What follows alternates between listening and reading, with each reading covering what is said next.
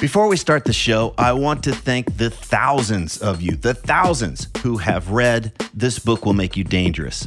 Many of you have told me that the book's unique way of exploring fear, confidence, and purpose has had a lasting impact, that it's much easier for you to get clarity and direction about what really matters and what you want to do in this lifetime. It's also amazing to hear that quite a few of you have read it multiple times and even bought copies for friends. So thank you again. Just in case you weren't aware, I created a free companion video course for the book. And in these videos, I walk you through the big takeaways and practices from each chapter. And I even cover some extra stuff that's not included in the book. Information on how to access the course is in newer versions of the book. And if you own an older version of the book and you don't know how to access the course, just hit me up via the contact form at tripplanier.com and we'll get you all set up.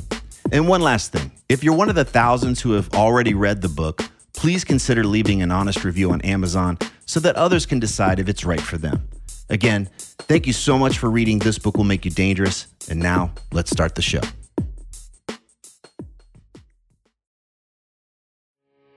You are listening to the new man beyond the macho jerk and the new age wimp. Your host is men's coach Tripp Lanier.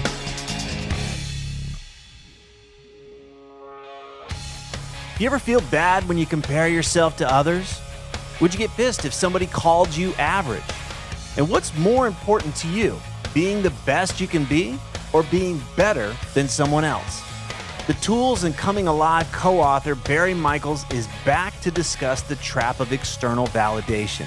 We're going to talk about how trying to be better than others is an unwinnable game and how we can learn how to play our own game instead.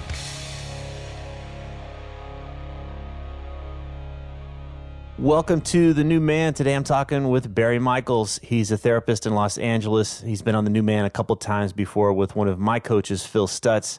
Together, they've co authored Coming Alive and The Tools, two great books for dealing with the mental limitations that keep all of us playing small in life. And you can check out the previous interviews.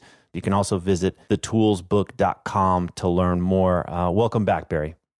Thanks so much for having me, Tripp. I, am excited to have you back. We've talked about certain topics on the show before, but there's this other one that comes up, um, and it, it shows up a lot in just in my own life. It shows up in others that I'm working with, um, and it's this trap or this need to be significant. And you work and live in LA. You work with celebrities and powerful people, so I imagine this whole thing about being exceptional and, and significant comes up a lot there, but to be specific, here's what I'm referring to. It, it's it's how we can be having a great day, and then we find our uh, some way to compare ourselves to somebody else, and it, that appears to be doing better than us, and all of a sudden our mood is shot to hell. It's the it's the successful executive that so many appreciate and look up to, and he seemingly has it all. But if you get to know him inside, he's really pissed off that he's not one of the guys who became billionaires.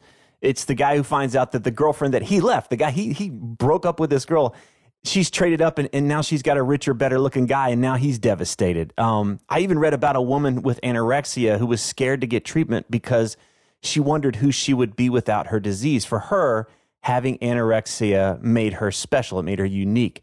Um, and it seems to be getting more intense as social media posts are often determined by what are going to make us look special or better than others.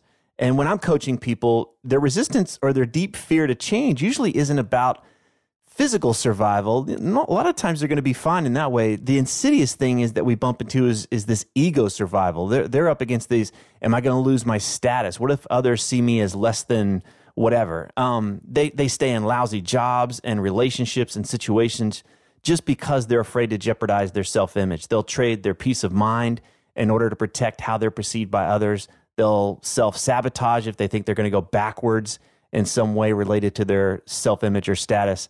And when we dig a bit further, underneath is this deep seated fear of being average or just another face in the crowd. So that's why I wanted to have you on the show. I know that I'm imagining you work with folks whose whole existence is is kind of built around this need to be exceptional and significant. And I want to learn I want to learn more about what you see, what's going on, and how we can help the folks out there get unhooked from what I think is an unwinnable game. Does that sound good? That sounds great. Okay. Well, so how does this show up in your office? Like, kind of give us a sense of what you see from time to time uh, when you're sitting and maybe it's in your own life or maybe it's, it's with the people that you're talking to? Well, let, before I do that, let me sort of reframe the issue a little bit because I, I think it's there's a subtle distinction here that that we need to draw, which is I believe in trying to become an exceptional person. I believe in trying to fulfill your own potential. To me, the real issue arises when we measure your success at that and what is the metric that we use. If we're using an external metric, whether it's the amount of money you make or the recognition you get or the number of hits you get on social media or the beauty of your girlfriend or boyfriend or whatever it is, mm-hmm. then to be honest, you're kind of screwed because there's always going to be somebody who has more, there's always going to be somebody who has less. You're never truly going to be exceptional in that sense. And by the way, even if you do have more money than God and you get to that top of the heap, you always have to be worried there's somebody coming up behind you mm. who will who will topple your you know your your uh, position. So I think the real solution and what I teach my patients is the feeling of exceptionalism, the feeling of I'm doing something of value has to come from inside. In other words, it has to come from that feeling of I am growing, I am giving out and creating the best that I can possibly create. If the if the feeling of I'm I'm putting out my best every moment of every day is is a palpable experience, then you're going to feel good about yourself regardless of the results that you get and regardless of the you know, roller coaster of I'm getting attention today and I'm not getting attention tomorrow, and you know, et cetera. You know, again, a, a sort of a typical example will be an actor who does a movie and uh, the movie gets a lot of play and you know maybe it starts to win some awards and the actor is getting a lot of publicity and they're getting you know mentioned for even better parts you know et cetera et cetera. Maybe even the movie wins an oscar or whatever and then the day after the oscar the attention disappears. And they don't necessarily they aren't able necessarily to leverage it into anything great the more they have been seduced into measuring their self worth by what they're receiving, the more insecure they actually become in the long run because the world gives and then it takes away. It doesn't, it doesn't, there's no guarantee that you're ever going to get any constant stream of attention or validation or rewards from the outside world. So, am I being clear? The, the, the sense of value or exceptionalism has to come from I am putting out, I am creating, I am fulfilling my potential in the best way that I can every hour of every day. And if you've got that, it won't matter whether you're being ignored or whether you're being, you know, celebrated or or anything else from the outside world. It's this inside out approach, um, and I guess it's it's like you said, you got to shift what you're using to measure that. Where I could be doing pretty lousy work, but I get a lot of validation for it and that still won't be satisfying deeply because I know deep down it's not really the best work that I can give. Is that what you're speaking to? You know d- deep down that it's not the best work you can do. And you also know deep down that uh, attention and results from the outside world are always fickle. You might be getting it today, but who knows? You're not going to get it tomorrow. Okay. You know, another uh, patient group that I've treated that really goes through this big time are athletes. Because, you know, the average age of retirement for an athlete is like 30 years old. So they get this incredible dose of fame and attention and just people, you know, just loving them up and money and everything when they're very young and very susceptible to becoming kind of addicted to that and being, you know, defining them themselves around it. And then they retire and mm-hmm. nobody gives a shit whether they exist or not. Nobody's paying any attention to them or not. And usually there's a deep depressive period after that as they have to shift their values ar- around and start to organize themselves around all right, what can I now put out for the rest of my life that will give me an intrinsic sense of joy and satisfaction? Okay, so I'm, we got to unpack that because the things that I'm getting here is is if this is happening to me and I'm riding this roller coaster, one day I'm up because I'm getting validation and external whatever that that stuff's coming to me, and then the next day it's not, and oh no, here there goes my mood. Um, I've got to I've got to learn to reorient and, uh, and what is it? Just detach from that that kind of input or that kind of validation, and or do I shun it, or what's the how do you how do you help people turn that corner? I, you know, the simplest, the simplest kind of tool to give people is is what Phil and I call a renunciation.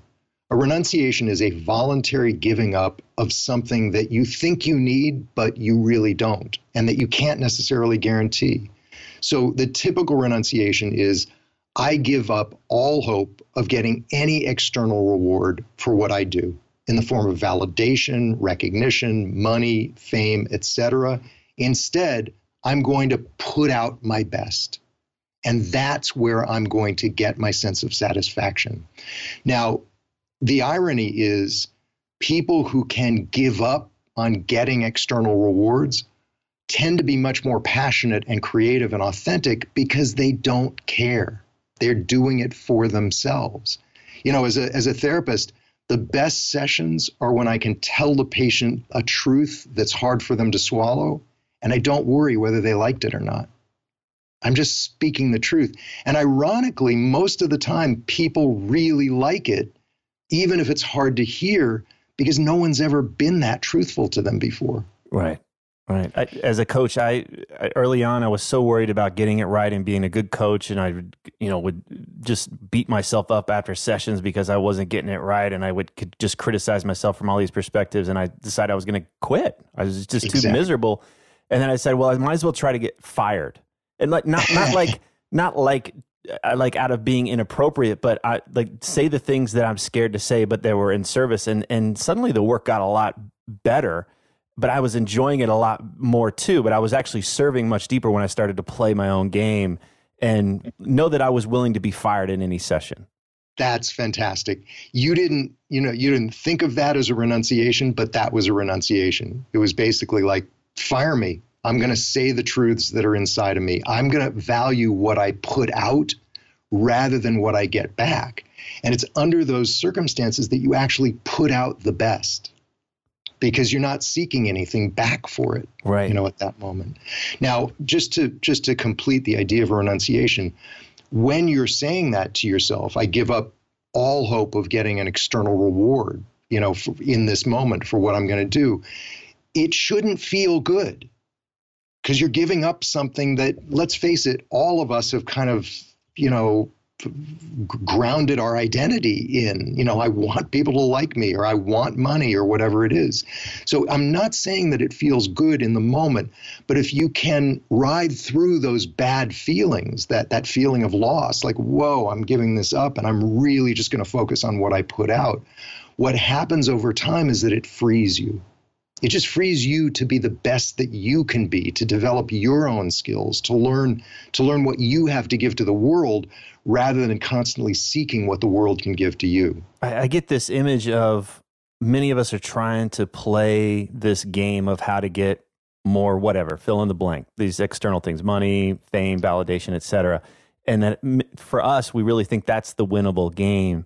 And what you're talking about here is if I'm willing to put that stuff aside there's a much bigger. I'm gonna. I keep using the word game, but it's just it's it's, it's we get to play our own game, and that's where the real satisfaction, and I also get like that's where the real power is because I'm no longer tied to those things.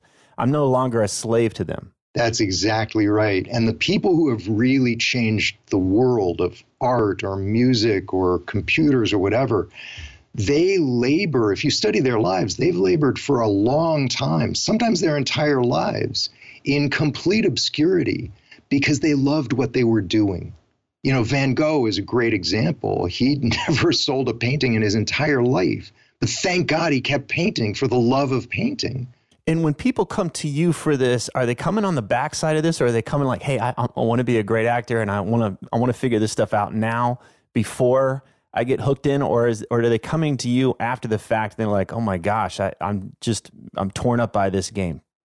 It's both, really. Um, people come, you know, on the front end because they feel like they're not getting enough fame. You know, it's like come to the therapist and see how if he can like if he has some trick, you know, where you can where you can get more love from the outside world. But they don't get that that's the thing holding them back. They just they're coming to you thinking they need more. Exactly. They leave the first session, the first session, bewildered because I have completely blown their mind. like, whoa! Everything I was looking for is the wrong thing. You know, kind of um, and then sometimes come people come at the back end, and and look, let's face it, we we're not just one or the other. We're we're all a mixture of both. I mean, I think finally in my career, I'm I'm at the point where I don't really care I just I just want to be the best therapist I can be. I, I have my own style. I have my own, you know, way of, of helping people. And I know I'm good at it. I know that I can get people unstuck and, and give to them. And if they don't like me, they can go elsewhere. It's fine with me. Absolutely fine. But there are always times when I, I remember, I know, maybe five or 10 years ago, a, a patient of mine dropped out of therapy, and a little while later, I found out he was seeing another therapist, and I got a moment of like, whoa, whoa, you know, what, what's wrong with me, you know, right. kind of thing. And so it's a it's a constant sort of life work where you have to keep saying, I give up hope. That's absolutely okay. And and and in fact, maybe that other therapist is better for that guy than I am, mm-hmm. and I want him to get help where he can find it. Right. If I'm I, am i am not perfect, if I'm not the right person, good. I'm glad he left and found someone else. Right. Right. Uh, you said something in your language there that I want to touch on, which is I want to be the best I can be, which is different than what I think this other mindset would be. I want to be the best in the world or better, best in the town. Or there's this. It's it's dependent upon this comparison to others being what best, but this best I can be is a different it's a it it may just seem like semantics, but it's a hugely powerful uh, shift. It's hugely powerful because you're really saying that the locus of value, the center of value, is inside. It's not out there, which is frankly a blessing because I can always give more. I can always improve what I do in my own eyes. But what's out there, I can't compel it to give to me. Again, Van Gogh was a great artist, but he couldn't compel people to buy his paintings. He could just he he had to just simply keep painting. So you're you're really making a dramatic value shift, a shift in values where you're saying the value is already in me and I just want to put it out there as best I can. I'm not looking for anyone to recognize it as value as I do. Got it. And that's there's real satisfaction in that when you can. I, it's it's hard to put into words, but but I know you've had moments where you're saying something or putting something out and you feel like whoa this is intense like this is amazing I like I didn't know I could say this you know mm. kind of thing and I live for those moments because because I don't really care how they're taken. Usually they're taken really well anyway, because I think the person senses that I'm in a flow. But regardless of the impact or the, you know, wh- whatever I get back from the outside world, those are the moments where I feel truly free and truly like I'm like I'm maximizing my potential. Mm-hmm. I, I, think it's great to have a sense of humor about this. I, I do this workout several times a week. It's really intense, and we wear these heart monitors.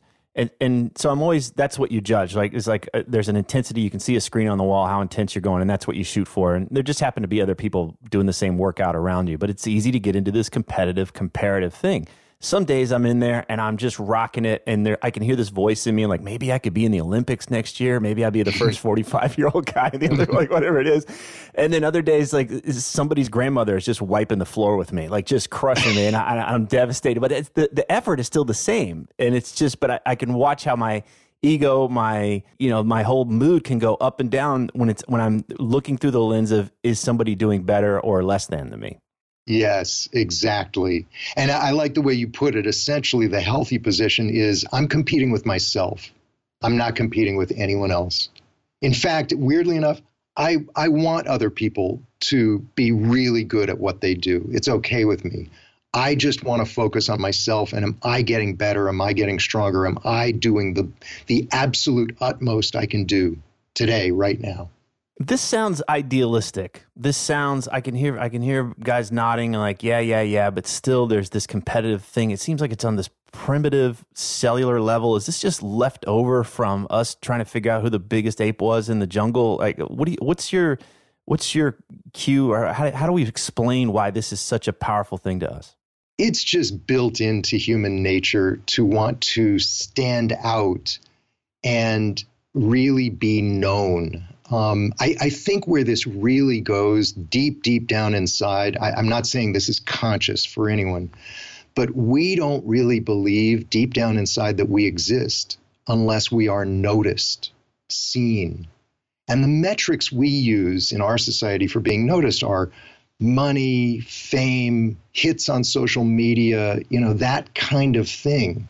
So think of it, think of part X or the ego as, as a part of you that doesn't really believe that it exists or that it is visible, that it has any value, unless it's getting a constant stream of that kind of attention from the outside world.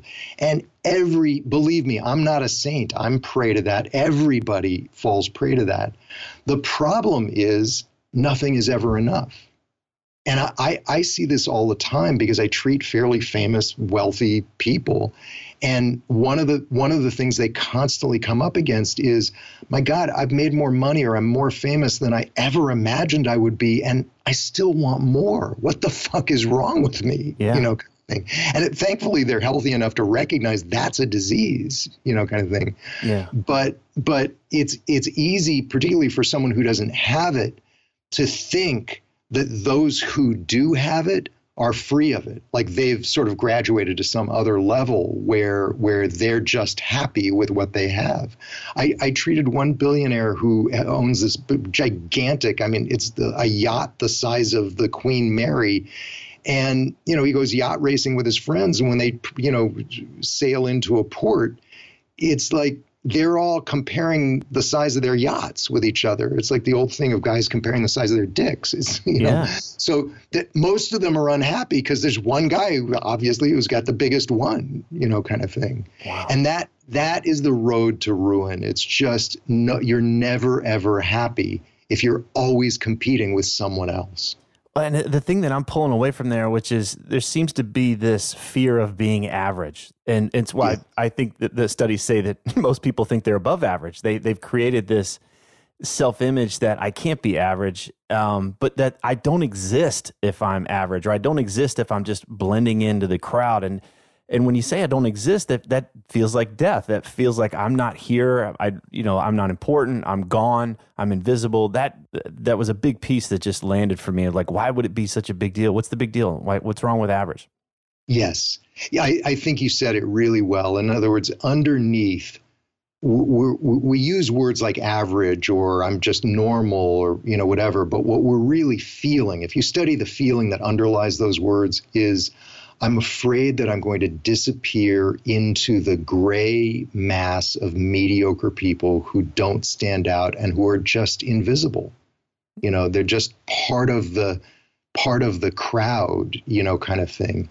And again, that's okay that we have that fear inside of us. The solution to it, though, is not to try to get recognition from the outside world, it's to recognize yourself. In other words, the solution is I see that I exist, I see that I have value, and I am going to bring value to every single step that I take, everything that I put out to the world. I'm the one who values it. And no one can ever take that away from you because it's just between you and yourself. Mm. Whereas the other type of value that comes from the outside world is constantly being taken away from you, no matter how rich or famous you are. Mm-hmm. When we talk about this re- renunciation, how do we put that into practice? How can we help the listener put that into practice? Because I imagine this is going to be something he's got to think about daily, especially if he's crafted a life that is oriented towards how do I get more validation? How do I get more of these hits? Um, yes. And so, what's what's a practical uh, process look like for him to start to ease out of that that way of being? I think of it as almost retraining the way you operate in the world. So, you know, if if if I were talking to a patient, you know, who has this problem, what I would say, and and almost everyone does, I would say to them, at the very beginning of the day, first thing you do when you wake up is I want you to close your eyes again and say, I give up all hope of getting anything back from the world. What I want to do is give out the best that I can. Now, I'm, I'm making it a general statement. Of course, it could be more specific depending on what you do for a living or whether you have a family or not or whatever. So, you know, it might be for, for someone who's a stay at home mom, I give up all hope of getting anything back for what I do with my kids today. What I want to do is do my absolute utmost best to give them structure, to give them love, and to, you know, bring them up and and and make them good citizens, you know, kind of thing. And and so I'm gonna I'm gonna I'm gonna have them bookend the day. So at the very beginning of the day and at the uh, very end of the day, and then I'm gonna have them look for cues during the day. And a cue is just simply a moment where your value shifts you know, usually uh, not because you've intended it to, it just happens to, and you start measuring yourself by something outside of you. So you find yourself comparing yourself to another mom on the bench, or you compare yourself you compare yourself to some other you know uh, employee at your company. And that's another moment. That's a cue to use renunciation. Again whoops I, I, I fucked up. I give up all hope of being any better than anyone else by any external metric. I just want to do the best that I can do. Am I failing myself right now? If I am, great. How can I how can I succeed? How can I push myself even even further? Mm. That's just gotta if we've if we've been a performer, if everything has been a performance in order to get something from the outside world, that's gonna be a big Constant. shift to come back to what do I stand for? What's really important to me? And I, I just like this image of when I when my head hits the pillow tonight, what's really going to give me the most satisfaction? Yes. Other than that that dopamine hit that we get when we get whatever the the the, the recognition or the likes or something. Yes. And sometimes, by the way, people um, like using images rather than words. I, I happen to be a person who who would prefer not to have to say, I give up hope of, you know, et cetera, et cetera. So what I use is the image of a black hole and a sun. And which do I want to be? A black hole, as, as you might know, is a sun that has collapsed into itself and has become literally a black hole that draws all of the light around it into itself. That's why it's very difficult to see in you know for astronomers to measure because it, it doesn't it's not visible. It's it just it's just drawing in all of the light and energy around it. That's what you as a human being become when you need hits on social media, you need validation, you need constant attention, you need money, et cetera, et cetera. So when I have a moment where I'm having a hard time, I see myself as a black hole and I turn myself into a radiant sun. The sun is the opposite of a black hole, it just gives out constantly. Think about it if the sun were conscious, if it were aware of things, it wouldn't give a shit what it's getting back. It's only getting back its own reflected light anyway. It just gives out and it gives out forever. And the other thing that's important is it's abundant. It's it's you know for all human terms, it's infinite it just shines forever and gives out light and warmth. And when you can get in touch with that abundance that's inside of you, even just in a visualization like that, you feel good. You feel better. You feel complete and whole inside. This is a, this is another aspect of this of this dichotomy. People don't realize it, but when when you're looking for something to fill you up from the outside world, what you're really saying about yourself without being conscious of it is, I'm not enough. I'm incomplete. And this attention or money is what's going to complete me. Now, as we know from, from if you study the lives of celebrities, no amount of attention will ever complete you. It just doesn't work. Mm. So, so the if you can get in touch with the abundance inside of you, which again I just use the image of the sun for that, then you're in the proper position, which is I'm already whole. I'm already filled up inside. My job is to give out. And again, that can take a myriad of different forms. It can be I'm giving out to my kids, or I'm doing the best possible job I can do, or I'm creating something new. But you've shifted your relationship to the universe at that point. Instead of sucking in, you're giving out. Oh man, there's so much good stuff in there. Um, and but as you were saying, when you're talking about the wholeness piece, and you're talking about it feels good to be in that. Well, it also feels good to be in the company of that. I, I imagine when I've been around a salesperson and they're talking me up, and it's like, oh, here it comes. They want something from me, and it feels creepy. It feels exactly. icky. Uh, it's not a genuine interaction. This person's doing the things that would a, a, a nice person would do, but I can feel that there's an other motive they're they're only interacting with me because they want to get something from me, and that feels bad. It doesn't feel good to me. And then I also notice when I'm around certain people and they tell me about their big dream or their big vision for life, and I'm wondering like, why am I not inspired by that? It's mm. because mm. it's coming from that black hole place. Like once I do this great thing, then every I'll be loved, I'll be great, blah blah blah blah blah. Instead of I'm here, I'm here to give something. I'm here to express something in this lifetime. Those are the people that draw me in and inspire me, and I want to know how I can support them. So as, as you name that, I, I want to help the listeners like pay attention to where you feel drawn to certain people, you feel drawn to uh, energies or repulsed by them, and chances are there's some kind of a play here going on between these different types of energies that, that uh, Barry's talking about. That's beautifully said. That's exactly right. You, you, when when you're getting a, like a weird vibe from somebody, most of the time it's because unconsciously they're looking to you for something that they don't feel that they have inside of themselves and and it's an awful feeling because you, you just feel like even if the words are giving the energy is taking you know f- mm. from you in a weird way right. and you know this is you're you're touching on something else which is who do you want to be do you want to be that salesman who's not really giving value to others, but trying to take for himself? Or do you want to be the guy that you know who inspires you because he's just giving stuff away? I, I don't mean literally giving stuff away, but but he's his energy is just so giving that he doesn't feel depleted by it right. because he's already so filled up inside.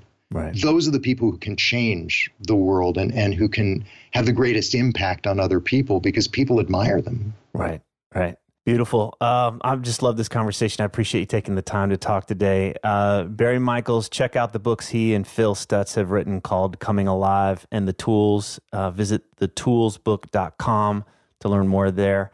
Uh, thank you again, buddy. Thanks so much, Tripp.